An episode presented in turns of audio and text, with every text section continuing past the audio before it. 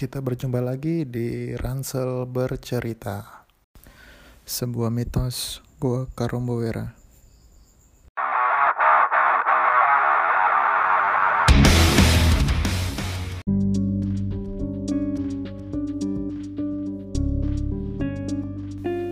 Waktu itu, kalau aku berkunjung kembali ke kota Bima untuk sekian kalinya. Bermula mengantarkan donasi mukena dan baju koko, pada saat bulan puasa, mengantarkanku menuju tempat yang jarang dikunjungi apabila sedang melancong ke kota Bima. Aku mendapat tawaran dari Bang Firna untuk menuju ke Desa Wera. Pada awalnya, aku enggan karena aku belum menyelesaikan donasi tersebut.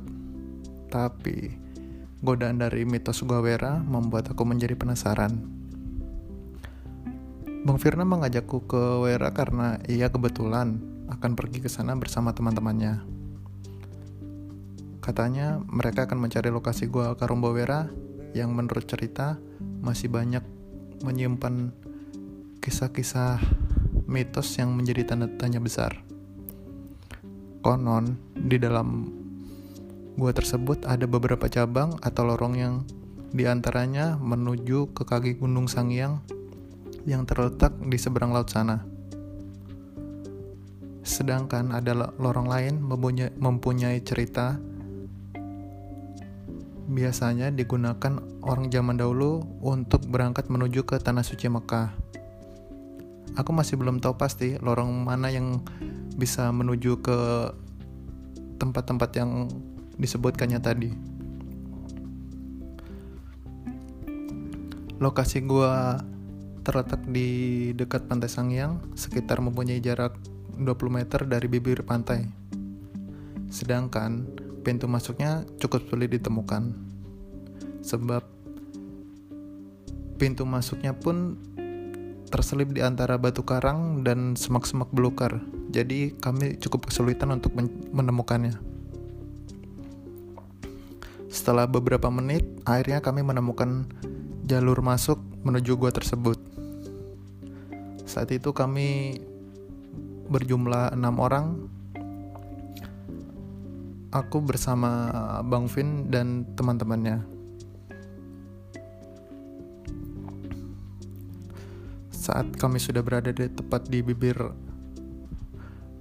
pintu goa, satu persatu dari kami membawa obor lalu berjalan pelan masuk ke gua tersebut. Sebelum masuk, aku melihat sejenak di sekeliling.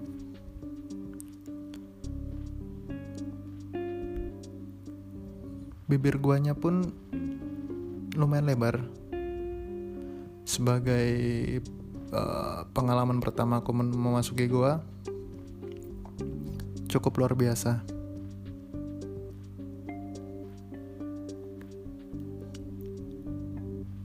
Perlahan, kami mulai masuk semakin dalam. Sekitar 15 meter dari pintu masuk, terlihat jalur semakin menyempit hingga ke dalam. Hal itu membuat kami untuk merangkak, mengendap-endap untuk melewati jalur tersebut. Tak jarang juga, saat merayap, kami menyentuh kotoran kelelawar yang masih segar, karena di dalam masih banyak kelelawar yang menghuninya. Cukup lama kami merangkak. Akhirnya kami dihadapkan sebuah pilihan. Kami menemukan sebuah persimpangan lorong yang keduanya cukup sulit untuk dibedakan. Syukur teman Bang Firna masih ingat jalur mana yang harus ditempuh. Seketika, kami langsung berbelok menuju salah satu lorong yang ada di sisi kanan. Langkah kami begitu pelan. Pikiran kami sangat was-was. Ada apakah di depan? Dengan suasana yang semakin membuat tegang, dengan keheningan, kami terus merangkak menuju ke dalam. Tiba-tiba, kami berhenti melangkah. Setelah cukup jauh, kami masuk ke lorong bagian kanan tersebut. Ternyata, di depan terdapat sebuah ruangan yang cukup besar. Nampak sekilas seperti kubah masjid. Kemudian salah satu teman dari Bang Vin maju ke sudut kubah dan mulai mengumandangkan azan. Konon, mitos yang tersebar di masyarakat, setelah memasuki gua dan sampai di daerah kubah, para pengunjung disarankan untuk mengumandangkan azan terlebih dahulu. Hal ini dilakukan sebagai salah satu permintaan izin atau ucapan permisi terhadap Yang Maha Kuasa dan minta perlindungan dalam melakukan aktivitas saat menelusuri gua.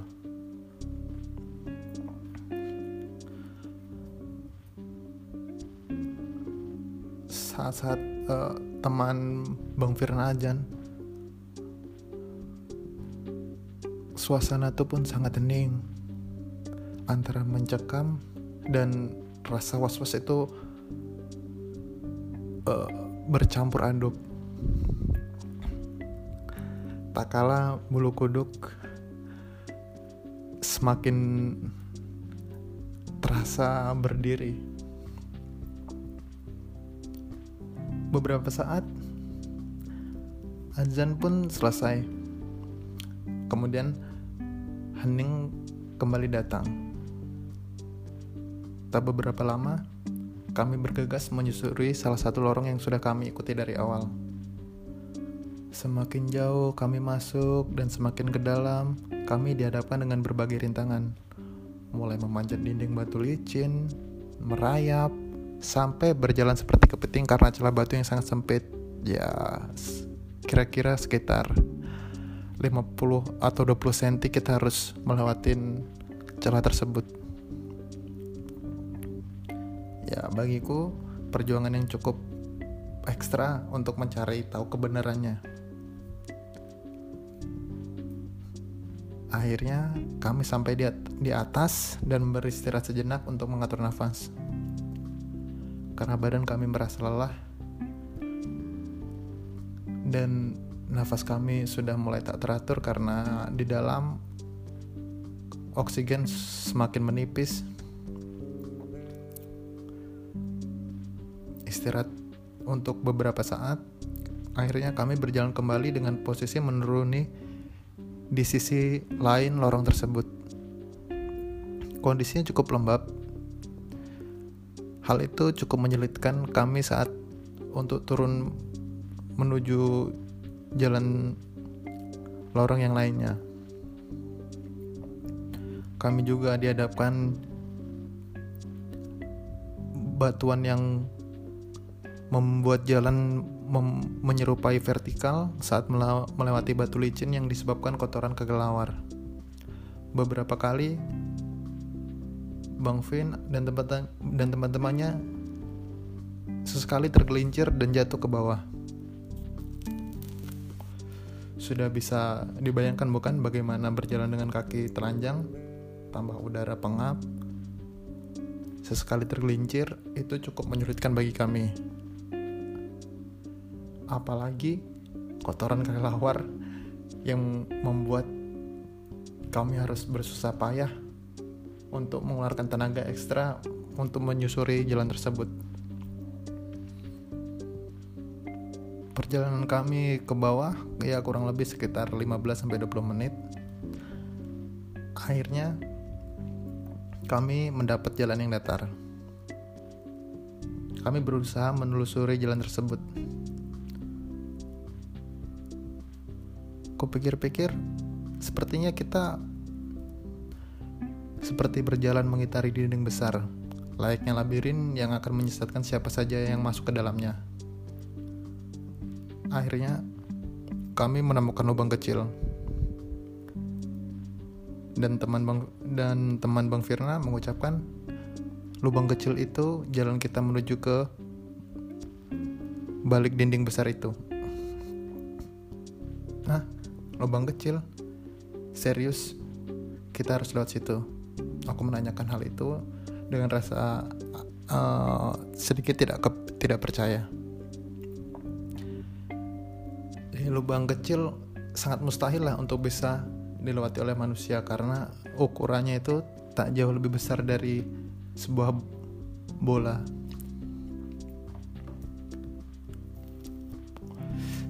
Akhirnya teman Bang Firna yang badannya cukup besar melewati lubang tersebut untuk bisa sampai di seberang.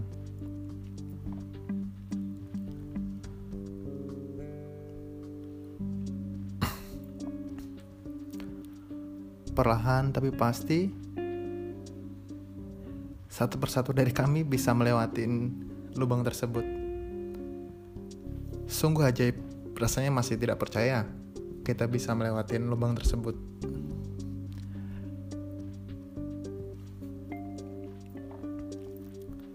Setelah sampai di balik dinding, badan kami sudah tak karuan lagi.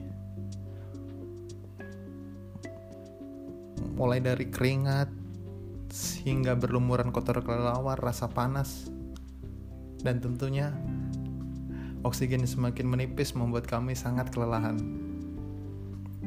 Kami kembali beristirahat untuk beberapa menit sebelum melanjutkan lagi perjalanan untuk mencari ujung lorong tersebut.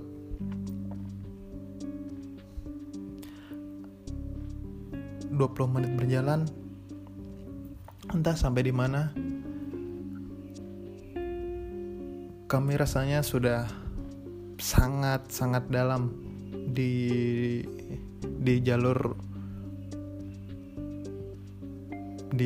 jalur goa yang sudah entah sampai mana kami bisa entah seberapa jauh kita sudah di dalam goa tersebut. Ya, di dalam hati aku mencoba berdoa agar perjalanan ini segera menemukan titik terang, agar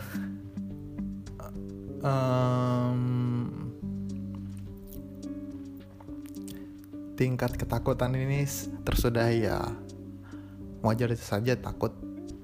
Di dalam gua tidak ada yang mengetahui kami, tidak ada yang mengetahui keberadaan kita.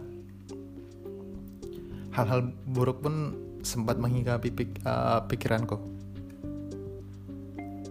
Beberapa menit kemudian, akhirnya kami telah sampai di kedua jalan yang mempunyai cerita masing-masing.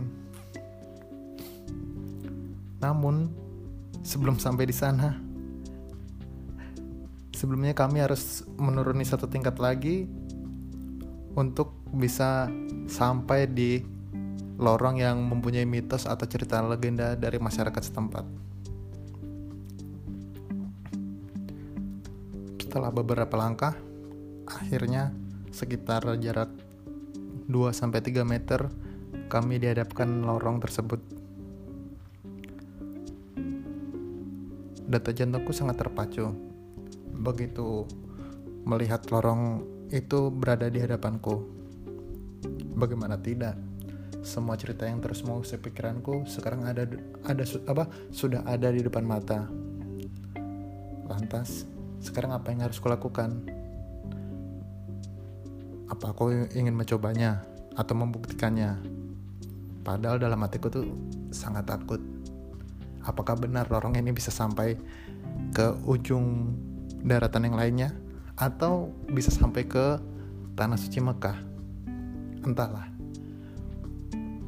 Keraguan-keraguan tersebut sangat mengganggu pikiranku. Kami semua tidak tahu kebenaran kedua lorong tersebut. Semua itu hanya mitos.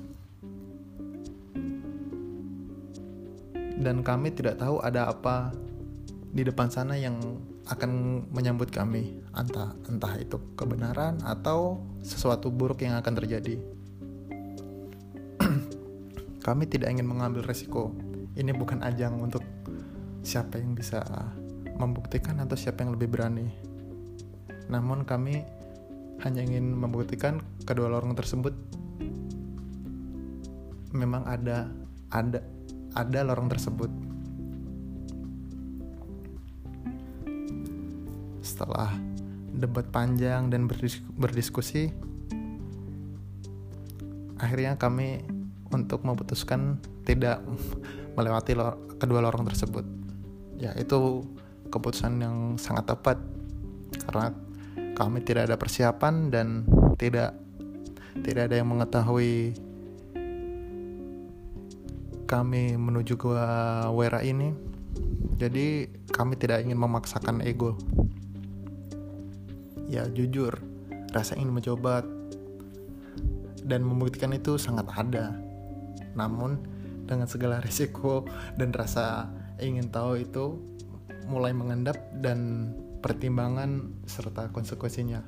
Secara belum menikah dan hal lainnya, dan masih ingin menikmatin petualangan yang lain. Ya kami tidak ingin gegabah.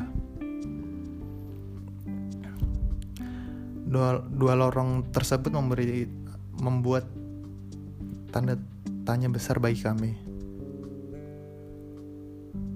Semua sudah tahu dan semua tidak ada yang ingin menerobos, walau kami ingin.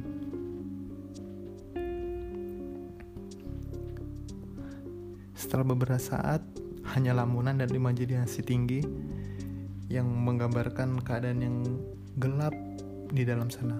Kami terus meraba-raba. Seandainya mitos itu benar, mungkin kami bisa mendapatkan pengalaman yang luar biasa dalam hidup kami masing-masing. Ya, jika itu benar. Kalau seandainya petaka, kami mungkin tidak dapat menceritakan kepada siapapun tentang pengalaman kami.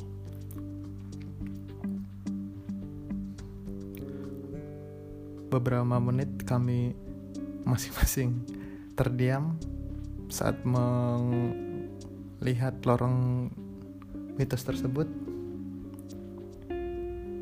Akhirnya, kami memutuskan untuk menyudahi dan kembali menuju ke permukaan. Suasana semakin kurang mengenakan saat bimbang untuk maju terus atau kembali. Namun kami ingin kembali dan keluar dari gua tersebut. Nah, saat dalam perjalanan pulang, jalan yang kita tempuh sedikit berbeda. Jalan yang akan kita lewatin sepertinya melewatin arah yang sebaliknya. Sedikit berjalan ke arah samping dan melewatin celah-celah sempit. Di sana kurasakan hembusan angin dari luar begitu terasa. Ya walaupun tidak kencang, angin itu bisa memberi napas baru kepada kami. Karena adanya angin itulah perasaan was-was ini kian mereda dan membuat kami lega. Karena aku berpikir di situ pasti ada jalan keluar dan kami tidak perlu mencemaskan hal apapun. Cukup susah, tapi sedikit kurang bisa diterima untuk akal sehat. Kenapa? Ya, saat perjalanan masuk kami melalui rintangan yang cukup sulit, mulai menaikin bebatuan hingga menurun tajam dan mempunyai waktu tempuh yang cukup lama. Namun saat perjalanan pulang, jalan menuju pintu keluar sepertinya sangat mudah dan begitu datar. Setelah melalui celah-celah sempitnya tadi, kami dihadapkan ruang yang begitu luas. Tak sampai 30 menit dengan berjalan santai, akhirnya cahaya di pintu keluar mulai nampak terlihat jelas.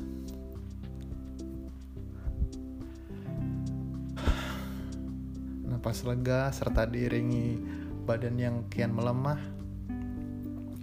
aku mulai bisa bernapas lega dan aku bisa mulai mengucapkan akhirnya kita bisa keluar tanpa ada luka sedikit pun. Setelah sampai di luar, kami mulai membersihkan diri di pinggir pantai, dan bergerak menuju ke Desa Wera. Ya, walau sejujurnya belum bisa membuktikan sendiri akan keberadaan mitos itu benar atau tidaknya, tapi itu bukan menjadi tujuanku, karena tujuan yang paling utama itu adalah kita bisa kembali ke rumah tanpa ada hal buruk yang terjadi.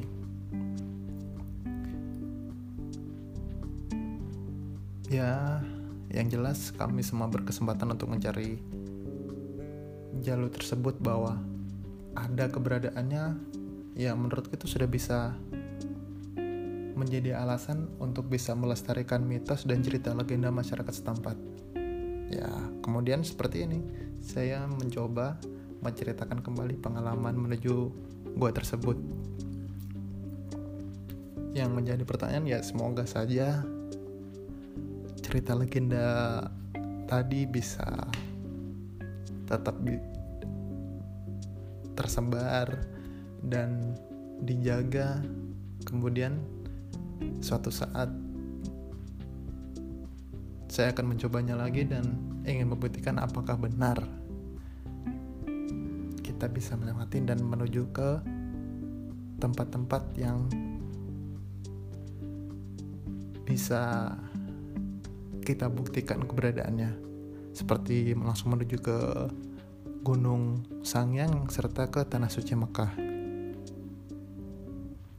Ya,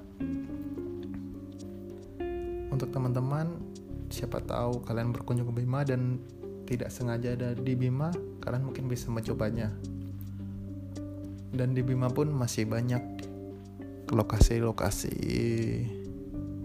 indah dan punya cerita mitos yang lainnya yang belum bisa saya ceritakan lagi. Mungkin di episode lainnya akan saya kupas lagi atau saya ceritakan lagi bagaimana pengalaman-pengalaman berkunjung ke lokasi tersebut.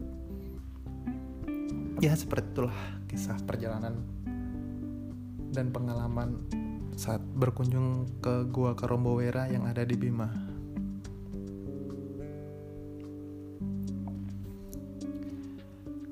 Sampai berjumpa kembali. Terima kasih telah mendengarkan.